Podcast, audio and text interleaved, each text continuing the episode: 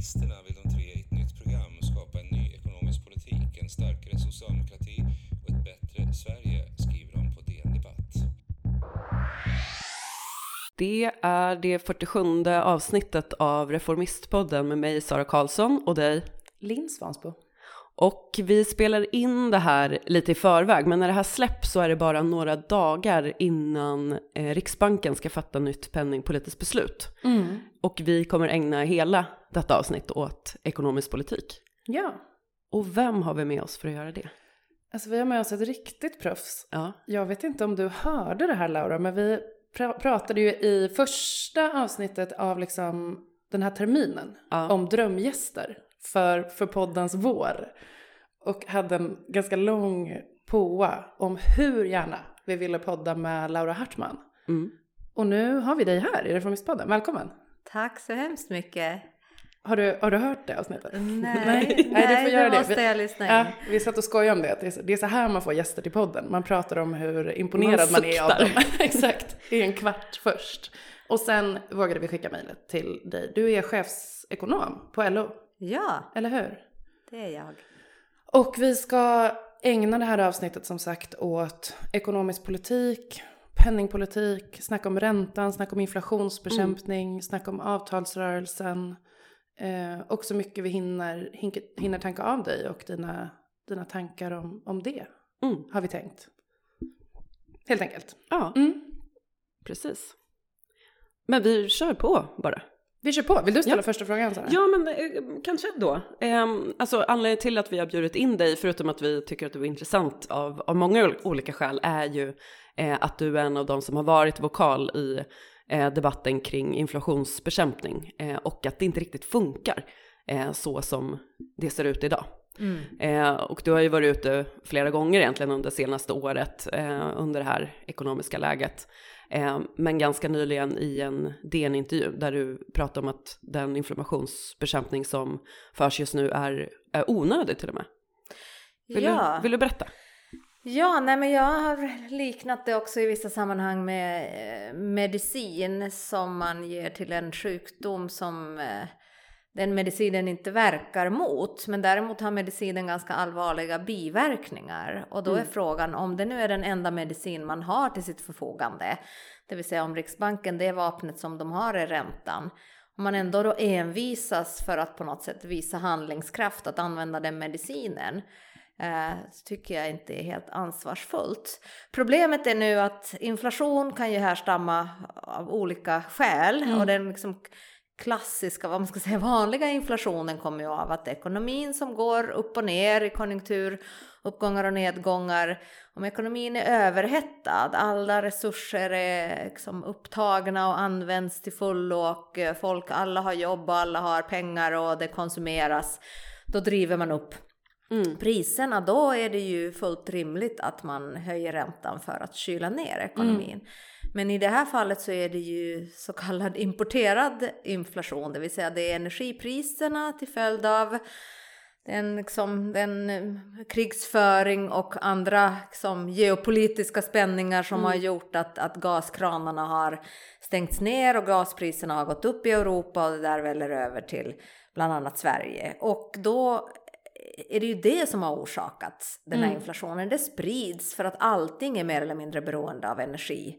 Eh, även en frisörsalong till slut måste höja sina priser för att eh, ja, elräkningen har blivit dyrare och allting som man köper in som i sin tur har behövt energi för att produceras har också blivit dyrare.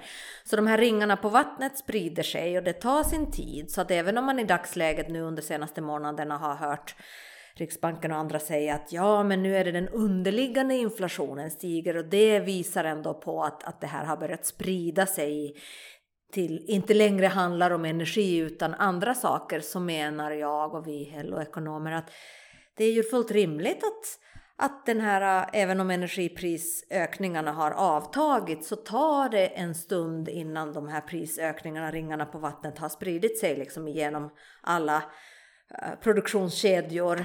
Eh, Men förr eller senare så stannar det också av där. Så att den här inflationen, hur en urjobbig den är, inte minst för LO-kollektivets medlemmar med små marginaler, så är den ju eh, den är övergående och det, det är inte så himla mycket man kan göra åt den just nu, i alla fall inte via räntan. Och samtidigt är ju de biverkningarna då i form av att man kyler ner en ekonomi, man, man knäcker hushållen mm. eh, som inte bara upplever högre priser utan också högre räntekostnader mm. och, och så. Eh, och man, man knäcker bostadsbyggandet och det är en jätteviktig investeringskälla.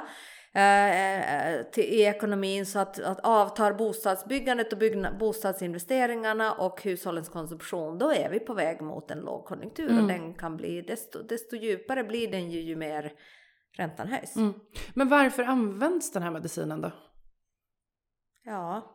Om den inte det, funkar? Det, det, det är det som är den stora frågan. Alltså det korta svaret menar jag att för att man inget annat kan riktigt. Eh, det är klart att man med de här kvantitativa lättnaderna och dra tillbaka dem och börja sälja sina obligationer kan ju påverka lite grann. Men det är någonstans det klassiska vapnet mot inflation. Om man säger att de andra länder gör det, vi måste ju någonstans följa ECBs räntebesked, för avviker vi för mycket då försvagas valutan ytterligare. Man mm. har ju mm. pratat om det. Det är också en lite tveksamt argument därför att hur man påverkar valutakursen är en mycket, mycket mer komplicerad fråga än bara via räntepolitiken. Uh, sen är det ju naturligtvis så också att om vi drar ut i tangentens riktning och tänker oss att man höjer räntan riktigt, riktigt rejält. Det är klart att man får bukt på inflationen för istället för att kunna höja sina priser så måste företagen stänga ner och mm. gå i konkan. Uh, då får vi inga prishöjningar, ingen har råd att köpa någonting längre men då har vi ju knäckt ekonomin totalt så mm. den kostnaden är ju så, så hög för inflationsbekämpningen. Så, att, så att det är naturligtvis felaktigt att säga att räntepolitiken inte har någon betydelse för inflationen. Men, men det är liksom lite för lite, eller ganska mycket, mycket för lite bang for the buck. Mm. Att använda den i det här läget. Mm. Och som sagt, nu den 25 april håller ju eh, Riksbanken sitt eh, penningpolitiska möte och ska fatta beslut om eh, eventuell höjning. Och prognosen har ju sagt det. Men det har ju varit eh, i, i USA till exempel så har det ju varit ganska mycket sådana diskussioner ändå eh, kring eh, vad är värst, fortsatt inflation eller finanskris utifrån att banker mm. har börjat gå omkull igen och sådär. men Fed gick ju ändå vidare med en, en räntehöjning senaste beslutet. Och idag när vi spelar in det här, som ju är lite i förväg, den 12 april, eh, så kom det ju siffror från USA att inflationen blir lägre än väntat. Tror du att det kommer, du får gärna liksom våga dig på en chansning hur Riksbanken kommer göra om du vill, men tror du liksom tas det som intäkt för att, att Fed gjorde rätt? Eller kan det också tas som intäkt för att inflationen kanske börjar gå ner av sig själv på grund av underliggande förändringar? Ja, det är ju en jättesvår fråga ja, ja, egentligen ja. att svara på. Uh, jag tror att Fed också gjorde så uh, för att hade de helt avstått från räntehöjningar och gått åt andra hållet så hade det kanske väckt också oro att de vet någonting om banksektorn som inte allmänheten mm, vet. Mm. Och att man någonstans måste, det blir lite komplicerat resonemang det, men, ja. men det blir ändå någonstans att visa, liksom sända lite lugnande besked så här mm. att ja men ekonomin är ganska stryktålig ändå. Institutionerna det är, starka. ingen, det är ingen större risk i banksektorn, vi kan, vi kan höja räntan. Uh, men sen ska man också komma ihåg att den amerikanska ekonomin är ändå rätt annorlunda än den europeiska och framförallt den svenska. Jag mm. menar i USA har man ju, även om de lärda tvistar även om det amerikanska fallet, hur mycket den inflationen är pådriven av pandemistöd eller om det också är en mer energiprisdriven inflation. Men någonstans är ju ändå de amerikanska finanspolitiska stimulanserna var mycket större. Den amerikanska arbetsmarknaden är mycket mer flexibel så där har vi också sett löneökningar. Mm. Jag menar en viktig aspekt som jag inte nämnde mm. eh, nyss, men är ju varför jag ändå känner mig så trygg med att den här inflationen i Sverige inte är på väg att sätta sig, är ju det faktum att det har inte spridit sig till löner. Vi vet också från alla som har läst sin makroekonomi vet att en inflation sätter sig i en ekonomi först på riktigt när, när det har liksom lett till löne Mm. prislönespiraler och det ser vi ju inga tecken på. Det är liksom väldigt ansvarsfulla och balanserade eh, löneökningar som vi har sett. Vi har haft historiskt låg löneglidning Mm. de senaste åren. Så att eh, medan i, kanske i det amerikanska fallet så har det varit lite annorlunda därför att arbetsmarknaden är så, så flexibel. Så att vi behöver inte, vi är inte lika Liksom, det är inte lika viktigt för Sverige att följa den amerikanska räntepolitiken som det kanske ändå är att följa den eu- europeiska. Mm. Men du, apropå lönerna då, så har, när vi spelar in har vi ju för några dagar sedan, förra veckan, precis fått besked om det omtalade märket. Mm. Eh, och nu, det pågår ju avtalsförhandlingar för fullt liksom, för de enskilda förbunden med, med arbetsgivarorganisationerna och sådär. Men vi har, eh, vi har fått eh, märket presenterat. Eh, och en, ett helt gäng av de frågor som vi har fått in i, på Instagram och på Twitter och sådär till Reformisterna och till det här poddavsnittet handlar om det. Eh, och det faktum att ja, men alla, eh, alla täcker sina kostnadsökningar utom eh, löntagarna. Eller så, fastighetsägarna pratar om höjda priser, ICA-handlarna höjer eh, priset på mjölken och sådär. Men ja, som du nämner nu också, vi ser ju inte några liksom, enorma löneökningar. Och å ena sidan betryggande då, menar du, för att det liksom betyder att vi inte är på väg in i någon, någon stor lönespiral. Men också hur, hur länge ska liksom eh, LOs medlemmar stå ut med att inte få löneökningar som täcker de här prisökningarna som LO-kollektivets medlemmar ändå står inför nu. Mm. Ja, förhoppningsvis inte särskilt många år. Och det här har ju varit den historiskt kanske svåraste avtalsrörelsen i modern tid. Många har ju sagt att det är nu hela märket och, och normen som sätts på prov. eh, För de Och det har ju varit en del utspel. För IF har Metalls medlemmar hade ju ett gäng som var ute på debattsidorna. Och... Absolut, och av förklarliga skäl. Ja, för exakt. någonstans en riktig rävsax. Jag menar det här har varit en otroligt svår period, egentligen under en längre tid. Ända Mm. sedan vi prolongerade avtalen under pandemin så har ju LO-kollektivets medlemmar tagit ansvar i Mm. allra högsta grad. Jag tycker man kan i, i, samma svep också nämna att vi faktiskt eh, i stort sett alla åkte till sina arbetsplatser under pandemin Mm. medan någonstans den gängse bilden i media sattes att alla jobbade hemma Mm. och skaffade sig liksom en coronamage i, i mjukbyxor. Nej, Mm. så var det inte. För så att på olika sätt har ju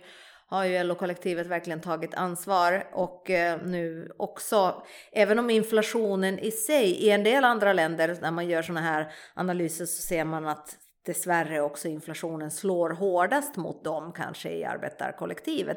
Riktigt så är det inte här. Prisökningarna har varit, liksom konsumtionskorgen verkar vara ungefär liknande så att inflationen har varit ungefär lika tuff för alla, men ju mindre marginaler och vi vet ändå att vi har genomsnittslägre, betydligt lägre inkomster än många andra grupper så har det ju varit tufft. Så att jag, jag har verkligen full förståelse för att det finns en enorm frustration i ledet att eh, få den kompensationen.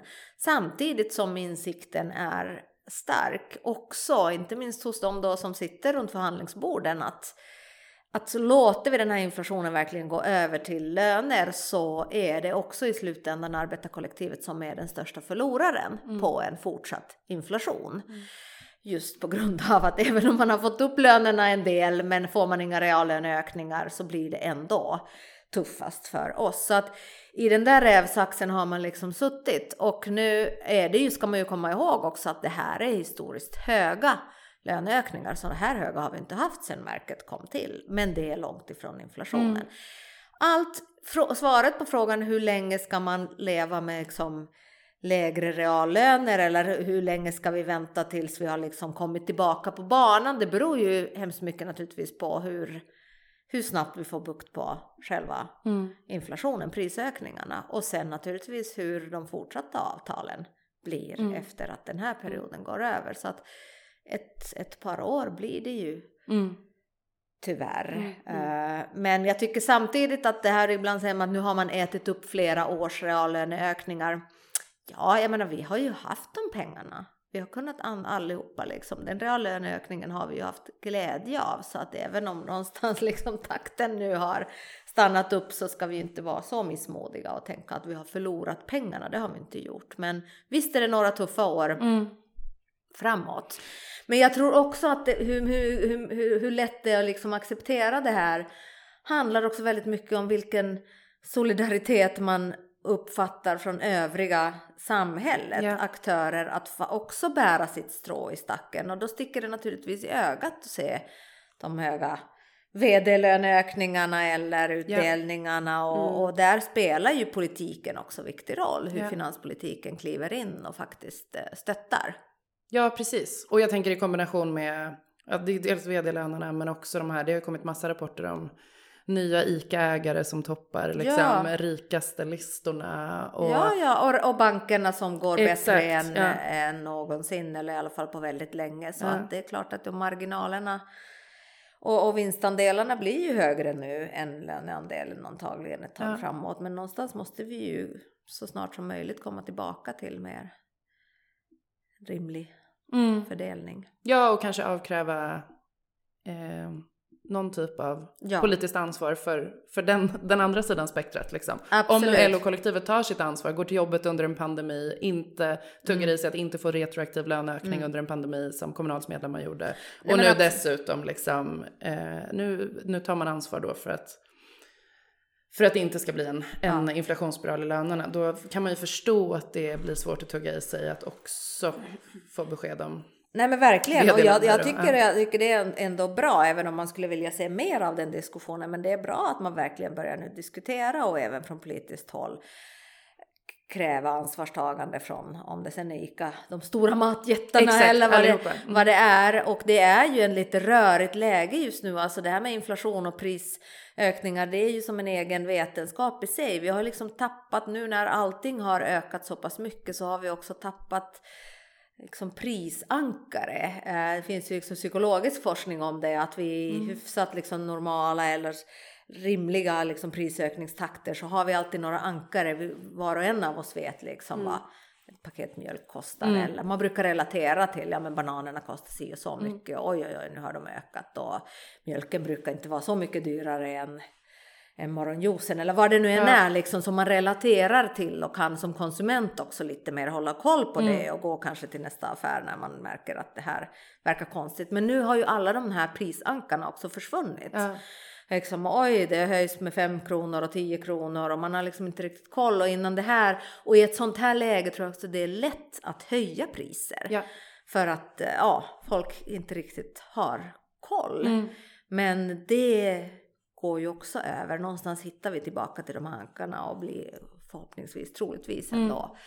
Eh, så att det, ja, det, det är ett rörigt läge just nu. Men det är jättebra att det diskuteras och det är jättebra att det ställs krav. Jag tror att det här har avslöjat också den här situationen att konkurrensen är inte så bra.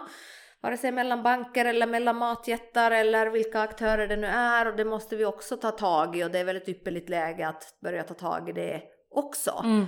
och se över regelverket och lagstiftningen och sådär. Men det, man ska samtidigt inte heller, jag blir ganska provocerad när jag hör såväl riksbankschefer som finansministrar och andra vädja till, eller inte ens vädja utan någonstans uppmana konsumenter att ta ansvar. Återigen Bit går det liksom tillbaka till individen att du ska välja den billigaste semlan eller vad det nu än handlar om. Liksom. Nej, men här finns det finns marknadsmisslyckanden och då måste politiken kliva in. Mm. Mm.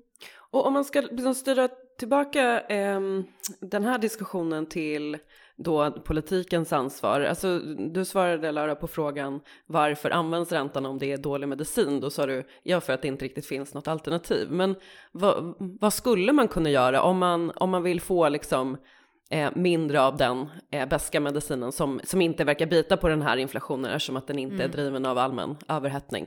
Vad, vad borde politiken göra? Ja, alltså dels eh, borde vi ju helt klart se mer av stöd riktade till de hushåll som har det tuffast. Och i en ganska bred bemärkelse, inte bara de som verkligen är vid ruinens brant, även om det naturligtvis är jätteviktigt eh, att, att hjälpa de liksom, fattigaste barnfamiljerna och, och hushållen med, med arbetslösa försörjare och så vidare. Men, men även, även liksom lite bredare grupper av dem, LO-kollektivets medlemmar med hyfsat ändå eh, modesta inkomster och så. Så att vi behöver ju, jag menar förslagen om höjda barnbidrag och jobba mer med bostadsbidrag och bostadstillägg. Mm.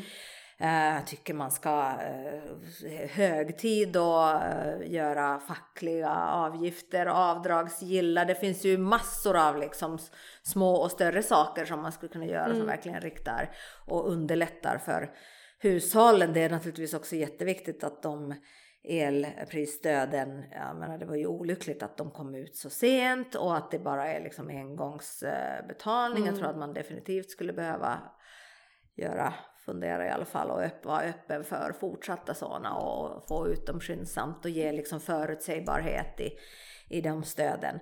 Så att det är ju liksom ett spår och där Sverige har stuckit ut ganska mycket jämfört med andra länder där det har varit mer vanligt och IMF och andra och internationella organ har ju verkligen också riktat den liksom rekommendationen till länderna att se nu till och stötta de svagare hushållen. Men sen så behöver man ju eh, också se till eh, om man verkligen vill bekämpa inflationen. Det kanske inte biter här och nu, men åtminstone på så kort sikt som möjligt så skulle man verkligen behöva göra allt för att göra oss mindre energiberoende och mindre beroende av fossil energi naturligtvis. Så att allt som kan underlätta liksom energiproduktion, energieffektiviseringar, den här typen av alternativ till att använda energi, alltså allt ifrån tillgänglig och eh, om inte billig men i alla fall billigare kollektivtrafik som gör att vi inte behöver ta bilen. Alltså det skulle vara otroligt klok långsiktig klimatpolitik också. Också. Men dessutom göra oss mindre beroende av energin. Så ut med den typen av investeringar och det har även Riksbanken sagt. Att den typen av finanspolitik vore klok och det skulle inte göra att de nödvändigtvis allt, alls går liksom till räntevapnet då. Nej, för det. någonstans har man ju varnat för att om finanspolitiken blir för expansiv så kommer vi att behöva höja räntan ytterligare. Men till och med Riksbanken pekar ut just energi och klimatpolitiken som ett sådant område. Och det andra som man definitivt skulle behöva göra mycket mer av är ju arbetsmarknadspolitik. Ja. För att få folk att Alltså den här missmatchen som vi har på arbetsmarknaden nu. Jag blir tokig varje gång jag hör någon säga att arbetsmarknaden är så stark. För visst är den det på sina delar. Det är den ena sidan av myntet. Den andra sidan av myntet är att vi har fortfarande en hög arbetslöshet som vi har haft länge. Många, alltså långt över 300 000 inskrivna på Arbetsförmedlingen varav en hel del är sådana som har arbetslivserfarenhet, som har en utbildning i bagaget, men kanske inte rätt typ av erfarenhet och utbildning för de jobben som finns idag, de vakanserna som finns. Och eh, där skulle man ju definitivt behöva och kunna göra mycket mer för att använda arbetsmarknadsutbildningen. Det är ungefär 6 000 personer just nu i arbetsmarknadsutbildning. Det är ju skamligt Lågt. få med tanke på den höga arbetslösheten och eh, det skulle kunna sex månaders arbetsmarknadsutbildningskurser skulle kunna lösa kompetensförsörjningsproblemen på många håll. Problematiken där är ju inte bara att det saknas medel från de, de så kallade sakanslagen som liksom ska användas för olika utbildningsplatser eller, eller andra insatser. Sorgliga är att Arbetsförmedlingen redan idag lämnar tillbaka en hel del av de här pengarna för att de har inte muskler. De är så en så misshandlad myndighet vid det här laget att de inte har tillräckligt många arbetsförmedlare för att jobba, jobba effektivt med den här anvisningen. Plus att långa upphandlingsprocesser äter upp tid. Vi har liksom vi har inte kunnat alls utbilda och fylla eller ens starta busschaufförs eller lastbilschaufförsutbildningar även om branschen skriker efter sådana. Därför att det fastnar i överklaganden och upphandlingsprocesser. Så att hela det där området är så illa skött eh, sen flera år tillbaka. Så att, eh, och det är också ett område där Riksbanken återigen har sagt att mycket klokt att satsa mer på arbetsmarknadspolitiken. För det är också någonting, apropå vad som kan få inflationen att sätta sig. Jag menar, vi vet ju att den här typen av missmatch och flaskhalsar på arbetsmarknaden kan också leda till ett inflationstryck i slutändan. Mm. Men även, så, såklart, det finns ju en, en, en, del av de här sakerna um, kan ju Riksbanken se är, är klok ekonomisk mm. politik eller klok finanspolitik. Men det finns något, du var liksom inne lite på det, att det finns ju också en, den här motsättningen i mellan finanspolitik och eh, penningpolitik, eller räntepolitiken då, eh, om man ska vara så eh, smal. Vi pratade ju om det, vi hade en sån livepodd i höstas när vi hade mm. Elisabeth Lindberg och Max Järnek som gäster och pratade om det att eh, finans och räntepolitiken ju inte är eh, samordnad. Mm. Så att man riskerar få den där situationen. Det är ju framför allt i relation till elprisstöd eller andra sådana stödåtgärder till enskilda hushåll mm. eller till grupp, stora grupper av hushåll som ju skulle kunna leda till att Riksbanken bara app, app, app, nu måste vi eh, höja, höja räntan eh, om vi gör så. Att det blir någon så här chicken race i den ekonomiska politiken. Men det här är ju den ordningen vi har haft egentligen sedan 90-talet när vi gjorde Riksbanken och det var inte bara vi i Sverige utan det var ju liksom mm. i hela västvärlden som man gjorde den separationen, gjorde Riksbankerna självständiga och pekade ut penningpolitiken som ett område som skulle skötas liksom skilt ifrån finanspolitiken. Eh, med, med det här som sker nu eh, och liksom den typen av inflation vi har nu och den typen av ekonomisk kris eh, som blir liksom svårnavigerad, eh, kommer det liksom kommer vi börja diskutera en, en återgång eller kommer liksom, vad kommer komma ut i andra änden av det? Eh, vad kommer vi dra för lärdomar tror du av eh, hur man ordnar finans och penningpolitiken? Oj, det är också en, eh, verkligen en bra fråga eh, och jag vet inte riktigt om jag har något Jättebra svar. Alltså i grunden tycker jag ändå att det, det behöver inte vara alls fel att ha en autonom riksbank mm. som fokuserar verkligen på inflationsbekämpningen. Men, men åh, det kanske också har funkat bättre i någon slags normala tider och i den här mm. typen av inflation så, så blir det ju snäppet mer problematiskt. Men jag tror att en, en problematik som, som många har lyft är ju att under de här åren med väldigt låg inflation så så fick eh, Riksbanken kanske bära ett onödigt stor ansvar för att försöka få upp eh, inflationen mm. och vara så expansiv med så låga räntor mm. så lång tid medan finanspolitiken har ju liksom levt under någon slags mm. svältkur ja. under många, många mm. år och att man, man det har liksom alltid varit bra att spara lite för mycket mm. istället för att hamna på fel sida av någon mm, slags överskottsmål. Och att Just det, det, har egentligen inneburit problem hade kunnat underlätta ja. och få upp och, och undvika att, att räntepolitiken blev så expansiv. För att ja. finanspolitiken, det fina med det är ju att den kan också riktas och den kan ta mer fördelningspolitisk ja. hänsyn mm. jämfört med penningpolitiken som blir generellt. Vi har haft enorma för, ja. förmögenhetsansamlingar och förskjutningar, inte minst på grund av de så kallade kvantitativa lättnaderna som gjorde att Riksbanken har gått in och verkligen liksom stöttat och blåst, mm. blåst upp fastighetspriser och, mm. och stöttat liksom näringsföretagen. Så att, eh, så att det, det, det är en viss problematik och i dagsläget så, så finns ju kanske de då som menar att ja, men nu är det viktigt att eh, och det är väl den gängse bilden någonstans som också Elisabeth Svantesson hela tiden hänvisar till att vi måste, vårt viktigaste uppgift nu är inflationsbekämpning och vi kan inte vara mer expansiva för då kommer Riksbanken att höja sin ränta. Och jag menar ju egentligen inte att den där argumentationen håller, man mm. måste kunna problematisera det lite mer och finanspolitiken kan absolut, skulle absolut kunna göra mm. mer. Mm i dagsläget också om den, framförallt när den kan riktas klokt på de satsningar ja. som jag till exempel nyss var inne på. Ja. Mm. ja, och inte minst kopplat till, ja, precis som du säger, arbetsmarknaden och sysselsättningsfrågan. Mm. Att man kan ju verkligen, där kan man ju vara smart och se till att använda finans, mm. den politiska styrningen. Liksom. Om man vill det. Om man vill det, det. exakt. Men där, det där är ju också intressant, tänker jag, kopplat till de riktigt goda tider som vi ändå kommer ur. När vi inte mm. heller har använt Nej. finanspolitiken mm. expansivt. För jag menar, man skulle ju kunna då, även om, om vi tre runt det här bordet inte håller med om den generella argumentationen att nu är det dags att, att strama åt ännu mer, liksom, eller inte använda finanspolitiken expansivt. Men det har vi ju inte gjort på jättelänge. Vi har ju sparat i ladorna liksom um, mm. i decennier. Och hur ska man, vi, nu har vi ju ingen tidsmaskin och kan göra något åt, åt den saken, liksom. men hur tänker du um, framåt? Det, det kanske åtminstone vi och vårt parti och vår rörelse kan gå klokare ur Mm. framåt? Mm.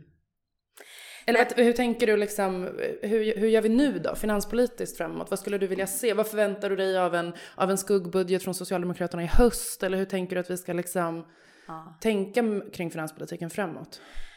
Jag menar verkligen att det finns hög tid och, och, och våga tänka lite annorlunda. Jag tror att eh, många fortfarande idag präglas av ganska hårt av de såren som 90-talskrisen 90-talskrisen, ja. lämnade efter sig. Och, och, och även om man säkert kan problematisera även liksom den förda finanspolitiken och finanspolitiska ramverket i dåtid så, så kan man samtidigt säkert hitta liksom argument för att ja, men det, var, det, det behövdes då och det har fyllt sin funktion. Eh, därmed inte sagt att allting var perfekt och så vidare. Som sagt, man kan problematisera det också. Men nu i dagsläget när vi har, om inte världens lägsta, men i alla fall bland världens lägsta statsskuld och otroligt starka offentliga finanser.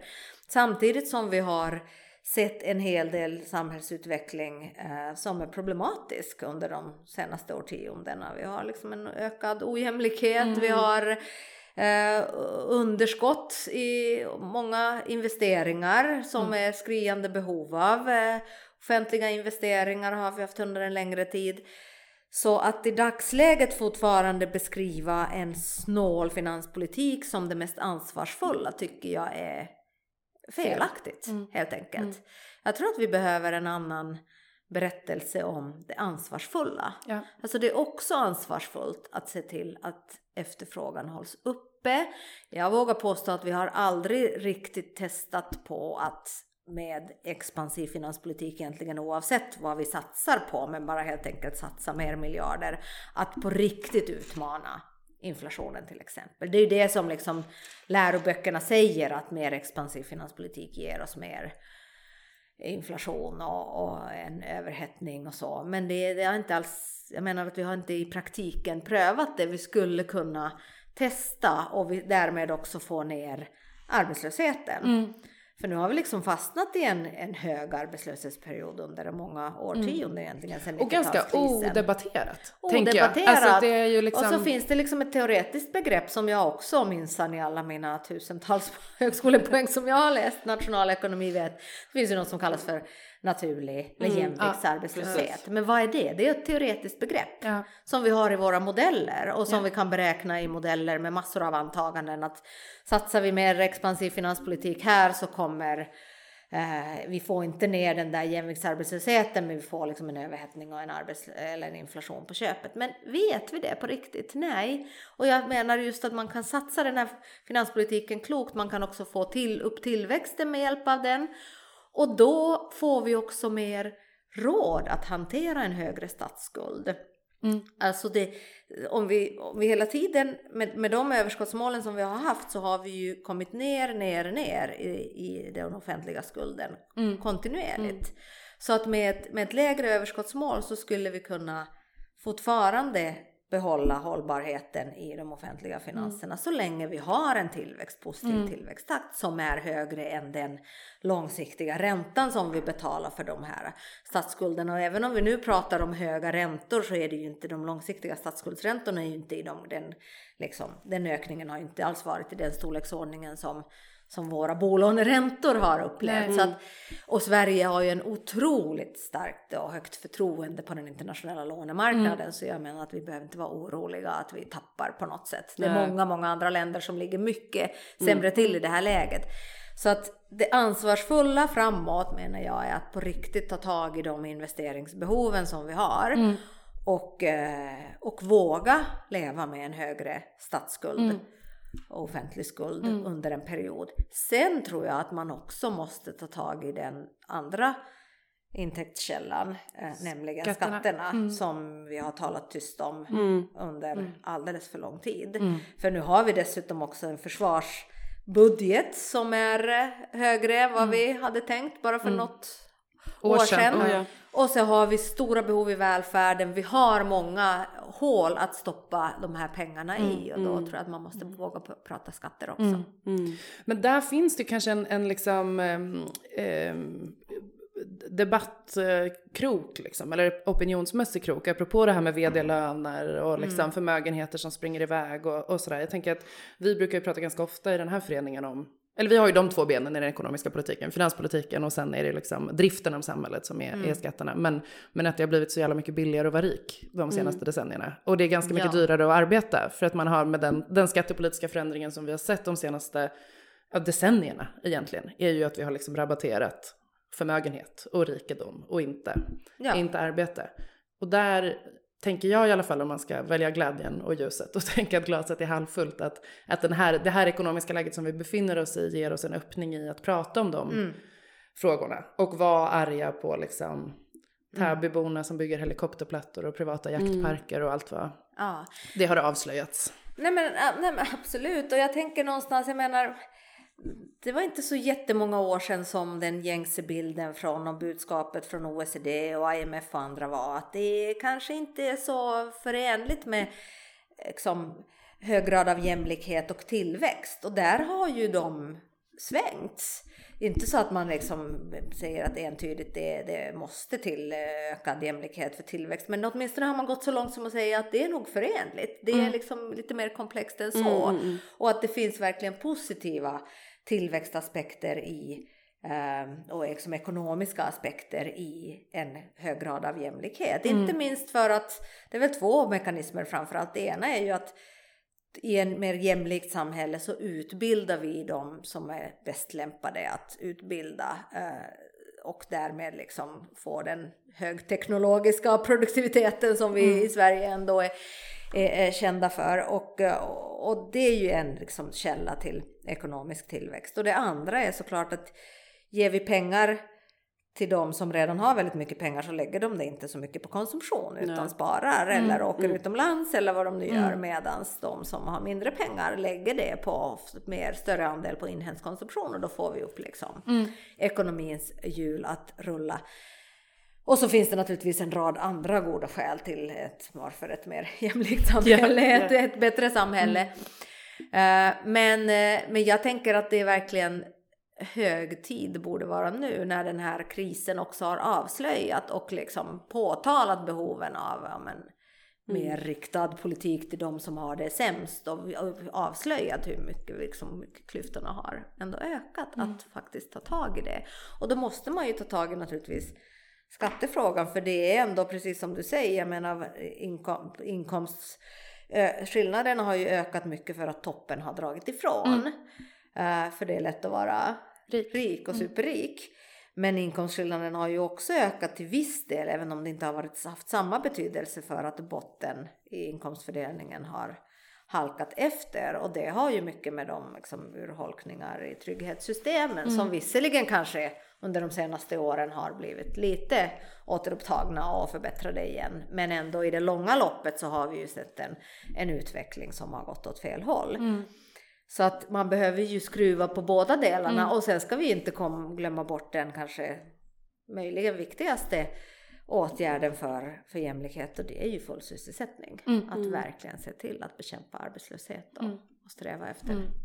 Mm. mycket lägre arbetslöshet. Mm. Alltså den här förändringen av den internationella ekonomiska debatten som du pratar om att IMF och OECD och sådär har liksom rört sig ifrån eh, en väldigt liksom eh, hård syn på eh, hur den ekonomiska politiken ska bedrivas till att betona mera jämlikhet och att det är effektivt och sådär. Eh, det har ju aldrig riktigt fått fullt genomslag i Sverige. Vi brukar skoja om, och det tänker jag säkert görs också på, på LO, att, liksom, att det, det känns så konstigt att IMF är liksom mer progressiva än hela det svenska partipolitiska landskapet. Liksom. Mm -hmm.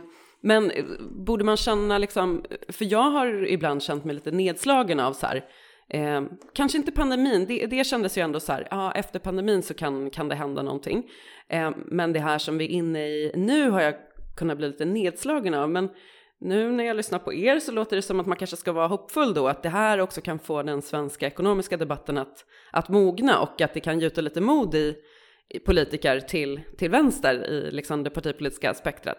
Kanske också till, till höger, att få, få fler att eh, förstå då. Om, om man inte tycker att jämlikhet är gott i sig, åtminstone att, att det finns något ekonomiskt rationellt i ett, mm. Mm. I ett liksom samhälle som håller ihop och där folk utbildar sig och eh, där efterfrågan hålls uppe och sådär. Kan, kan man liksom Ehm, kan man, vågar man hoppas på det? Eh, och vad behöver, vad behöver vi göra för att liksom, eh, driva det i den riktningen?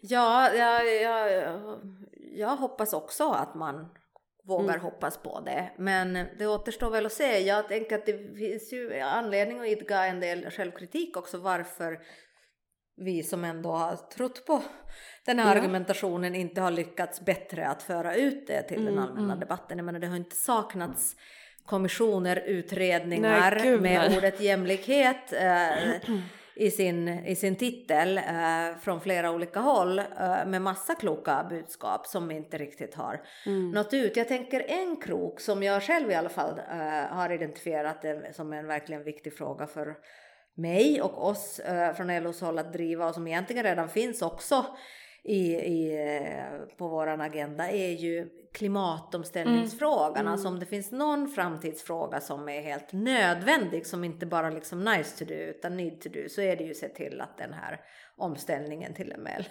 fossilfri, förnybar, vad vi nu än mm. kallar det, eh, klimatvänlig framtid eh, handlar om. Och då tänker jag så här att även om det finns på global nivå stora utmaningar och alla dessa förbaskade rapporter visar ju på att takten är för låg och vi borde göra mer så tycker jag ändå att det finns hopp inom EU i form av mm. den liksom mm. lagstiftning och mm. utsläppshandel och regelverk som man har på plats nu. Så att även om det inte räcker att vi löser saker och klimatkrisen på EU-nivå så är det ju ändå ett rejält fall framåt. Men då är det ju helt avgörande att de systemen och det utsläppshandel, eh, rättshandeln och, och andra regelverk får liksom verka igenom, får ett genomslag. Mm. Och vad är risken då? Ja, risken är ju att den liksom, folkliga acceptansen inte finns. Mm. Uh, att folk börjar reagera om den liksom i praktiken, den klimatpolitiken och utsläppsrättshandeln leder till att ja, men bensinpriset blir jättemycket dyrare. Mm. Och eh, vi kompenserar inte, vi för inte politik som möjliggör för den som i dagsläget känner sig väldigt beroende av sin bensinbil för att mm. kunna ta sig till jobbet eller kunna ta sig någonstans överhuvudtaget. Mm. Eh, om man inte liksom är tillräckligt innovativ och aggressiv och ambitiös i en politik som möjliggör den här omställningen mm så får vi ett motstånd och det har vi ju sett tyvärr i många andra länder. Mm. Vi har sett gula västarna på ja. gatorna och vi har sett och här också den nu. debatten ja. även här, ja. absolut. Man tänker bara förra valrörelsen, vilken fråga som dominerade. Så då riskerar ju hela det här projektet falla. Och då tänker jag, varför tar jag upp detta? För att det här med liksom rättvis klimatomställning och rättvis och jämlik mm. klimatomställning mm. tycker jag är någonting som vi borde prata mycket mer men framförallt göra mycket mer. Mm. Och då blir ju klimatpolitiken också arbetsmarknadspolitik. Mm. Det blir konsumtionspolitik, mm. det blir att säkerställa tillgänglig, billig kollektivtrafik som alternativ till den där bensinbilen. Det blir någonting annat än solpanelstöd för de som råkar ha villa och tillräckligt mycket pengar på banken så att solpaneler, att skruva upp solpaneler med en viss subvention är aktuellt. Jag menar vi har ju stora grupper som inte äger sin bostad, som inte, mm. jag menar vad, vad har vi för politik, möjliggörande politik mm. för dem? Och det men det också är en slags jämlikhets, eh, mm. rättvisepolitik mm. som är alldeles nödvändig. Oh ja, och verkligen ett projekt för, för våran rörelse. Ja. Liksom. Det är ju breda ja. samhällslösningar, det är ett brett samhällsbygge, det är arbetsmarknadspolitik, det är liksom ja. stora delar av LO-kollektivets mm. eh, arbeten som både ska ställas om men också skapas på nytt ja. och liksom den nya gröna industrin och sådär. Men jag måste bara haka i apropå det här med, med liksom, att känna hoppet, eh, Sara, för det är liksom det sista som lämnar människan och särskilt vänstersossen eller på säga. Ja, ja. För att men jag kan tänka att det är, eh, å ena sidan är det ju eh, hoppfullt om man ser de här liksom möjliga krokarna och det här möjliga samhällsbygget i klimatomställningen, debatten kring, kring förmögenhet och ojämlikhet och sådär. Men så har man också känt några gånger nu, har jag känt. Alltså som du säger, så här, pandemin, man bara nu, nu fattar folk. Att det här är liksom de samhällsviktiga yrkena. Nu mm. förstår vi att vi måste investera i välfärden. Nu pratar vi om äldreomsorgen. Nu hajar alla att det är Kommunals medlemmar som går till jobbet. Och sen blir det valrörelse och så bara Priset vid pumpen, säger liksom mm. Ebba och Ulf tills alla bara pratar om priset vid pumpen och kärnkraft. Och så, alltså vi har haft några sådana som gör mm. mig liksom lite rädd ändå. för att vi tänker nu har vi matchboll och sen är det liksom business as usual ändå. I, Ja, för att vi Alltså, inte, det blir ju vi inte sparkar inte på bollen. Exakt, för den ligger där på planen. Och sen så, den rör sig av sig själv. och här, vad bra att vi fick den här matchbollen av eh, samtiden eller omständigheterna eller borgarna eller vilka det är som har gett oss den. Men därför menar jag att det, liksom, det är också viktigt att påminna sig själv om och varandra och oss alla om att det blir liksom inget gjort om man inte för det känns som att vi har haft några sådana där chanser menar jag. Där man verkligen, där vi pratar om att nu har vi chans och nu måste vi ta den och klimatomställningen. Det var ju liksom Magdas linjetal på partikongressen. Nu ska Johan Lindholms medlemmar i Byggnads och elektrikernas medlemmar bygga det nya gröna folkhemmet. Och det är liksom den nya gröna industrin i Norrbotten. Och så blir det liksom inte politik av det. Och där är det ju så himla viktigt, ja men för LO inte minst liksom och av hela rörelsen att det där måste man ju liksom vi måste ju avkräva det också av politiken, att det blir verkstad. För de där möjligheterna ser man ju av pandemin, av, av, men, av alla de här krokarna. Så att å ena sidan, ja, hoppet finns och lever och frodas. Men å andra sidan, det måste ju, det måste bli politik av det. Annars Ja. ligger bara matchbollen där och blir liksom passad av plan igen. För borgarna vill ju uppenbarligen inte. Liksom. Eller så, man, den, den nuvarande regeringen kommer ju kanske inte ta de här krokarna på det sättet som, som vår rörelse och LO-kollektivets medlemmar behöver och vill. Liksom. Så är det säkert. Eh, Samtidigt tänker jag att om man kan, om man liksom, jag menar, en, folklig acceptans för en klimatomställning. Nu är det ju, återstår det ju se naturligtvis vad den här klimathandlingsplanen, eh, det ser ju inte så jätteljust ut just nu. Nej, Eh, det, men, eh, det ger inte så mycket hopp. Nej, tyvärr. eh, så att det återstår väl att se. Men det jag också tänker att eh, det finns en eh, nationell politik är inte oviktig på något sätt, men det finns också en otroligt viktig politik som förs på den lokala nivån, alltså i regioner, i kommuner, där väldigt mycket av det som spelar roll för eh, människors vardag avgörs. Skola, vård, omsorg, hur vi bygger, hur vi bor. Så att eh, det har vi i alla fall pratat och tänkt mycket här på LO att vi Ja. behöver rikta oss nu framöver väldigt mycket mot den lokala nivån. Och där kan man naturligtvis också påverka även indirekt säkert. De, det är ju samma, samma partier som verkar på lokal nivå som på nationell nivå så att man kan påverka via den lokala nivån och distrikten och så. Men också få genomslag och där finns ju också en helt annan grad av pragmatism hos kommunpolitiker och det finns ju fantastiska exempel, inte jättemånga men ändå en moderat kommunalråd i liksom Skåne som eh, Lomma som eh, återkommunaliserar hela äldreomsorgen för att av helt rationella skäl liksom det här blir bättre så och så att så att där har vi verkligen liksom börjat ta fram olika kommunpolitiska, lokalpolitiska handböcker och annat som vi har tänkt att spruta ur oss som konkret stöd. Och jag tror att man måste också, alltså det är inget fel alls att ha liksom en bra berättelse och vision och det man liksom berättar om i sina linjetal, politiska linjetal, det måste finnas där och jag tror definitivt att vi behöver en berättelse om den liksom klimatomställda, goda livet fr- i framtiden. Men lika viktigt är det naturligtvis att kunna leverera också väldigt konkreta Ja. politiska förslag och förändringar. Och, och, och apropå din tidigare fråga om vad jag förväntar mig av skuggbudgeten till hösten. Jag tycker att det kan, kan inte riktigt förstå varför man ska vara alltför försiktig Nej. nu. Jag menar det är många år kvar till nästa val med all sannolikhet i alla fall. Ja. Och, eh, och visa liksom vilja och vision och, och att driva på och föreslå en revidering av överskottsmålet Ja. och andra saker redan nu. Varför Ja, alltså ska man det- påverka vad som blir valfrågor nästa gång, då kan man ju Ja. inte vänta. Nej, alltså det är nej. nu man behöver Nej. driva opinionen liksom. Ja, och där man verkligen har chans att göra det tänker jag på ett sätt som är så, ja men lite som du är inne på, vad har vi att förlora? Mm. Alltså just precis nu behöver vi inte förhålla oss till någon typ av liksom parlamentariskt läge eller På vad gott och tycker... ont så behöver vi inte ta ansvar för de förslagen som man lägger just nu i Kör, opposition. Magda. Just Ja. det, precis. Och vi behöver inte Ja. bry oss om vad Muharrem Demirok tycker Nej. eller Nej. sådär. Nej. Döna på, Micke Ja. Damberg och Magda. Mm. Nu kan man verkligen köra. Och överskottsmålet har vi ju, tekniskt sett, är ju det redan väck i finanspolitiken. Väl? Ja, Jo, ja, ja, ja. Nej, men man har ju sagt att det ska vara noll. Men jag menar att det skulle kunna vara minus. Ja, ett lika ja. gärna ett Jo men det händer lite framåt. menar jag. Man Ja, behöver ja, ja, liksom, jo. nu kan man ju verkligen Ja, men det är köra på absolut. ännu mer.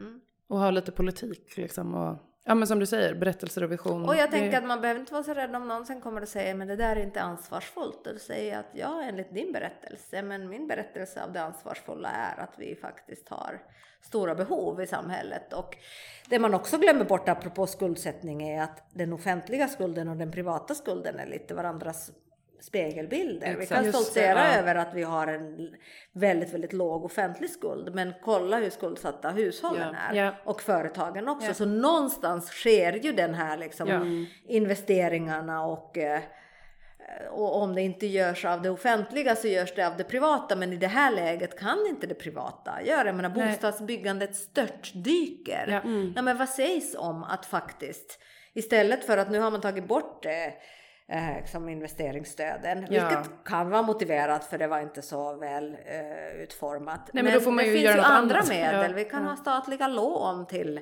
hyresrätter och annat. Så att se till att upprätthålla för att eh, en, en, en, en national eh, ekonomi eller alltså en, en, en stat, statsekonomi är inte samma sak som en hushållsekonomi.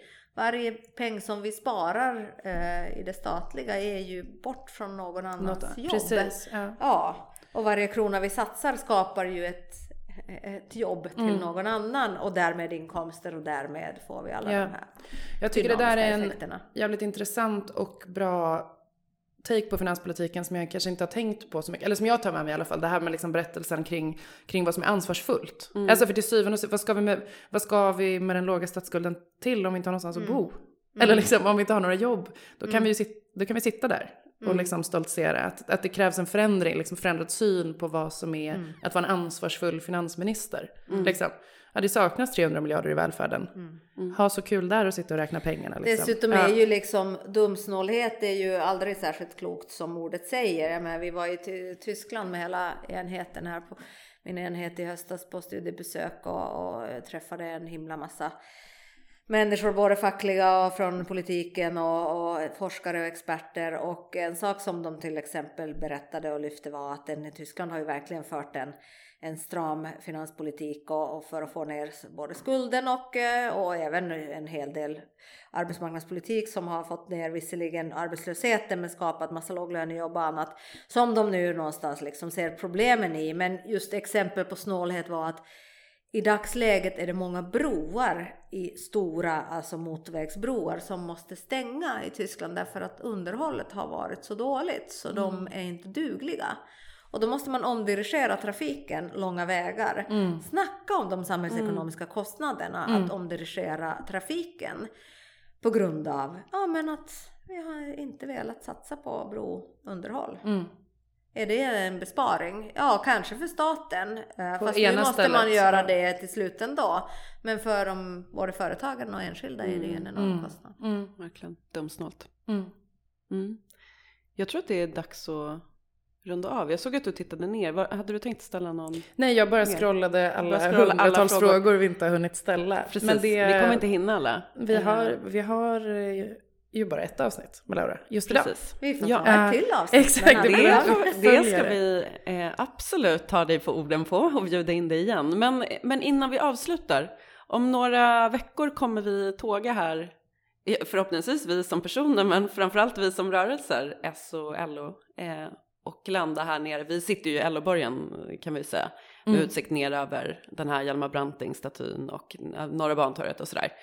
Eh, LO och S eh, tågar ju gemensamt eh, på första maj.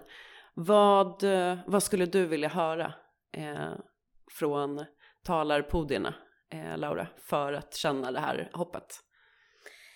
Ja, jag skulle vilja höra både dagsaktuella eh, verkligen lösningar på den tuffa situation som många i LO-kollektivet och många i Sverige överlag lever i just nu. Men framför allt så tänker jag att ett första majtal skulle väl vara ett ypperligt tillfälle att måla upp de lite mer långsiktiga visionerna och hinta redan vad som kan komma i skuggbudgeten till hösten Ja.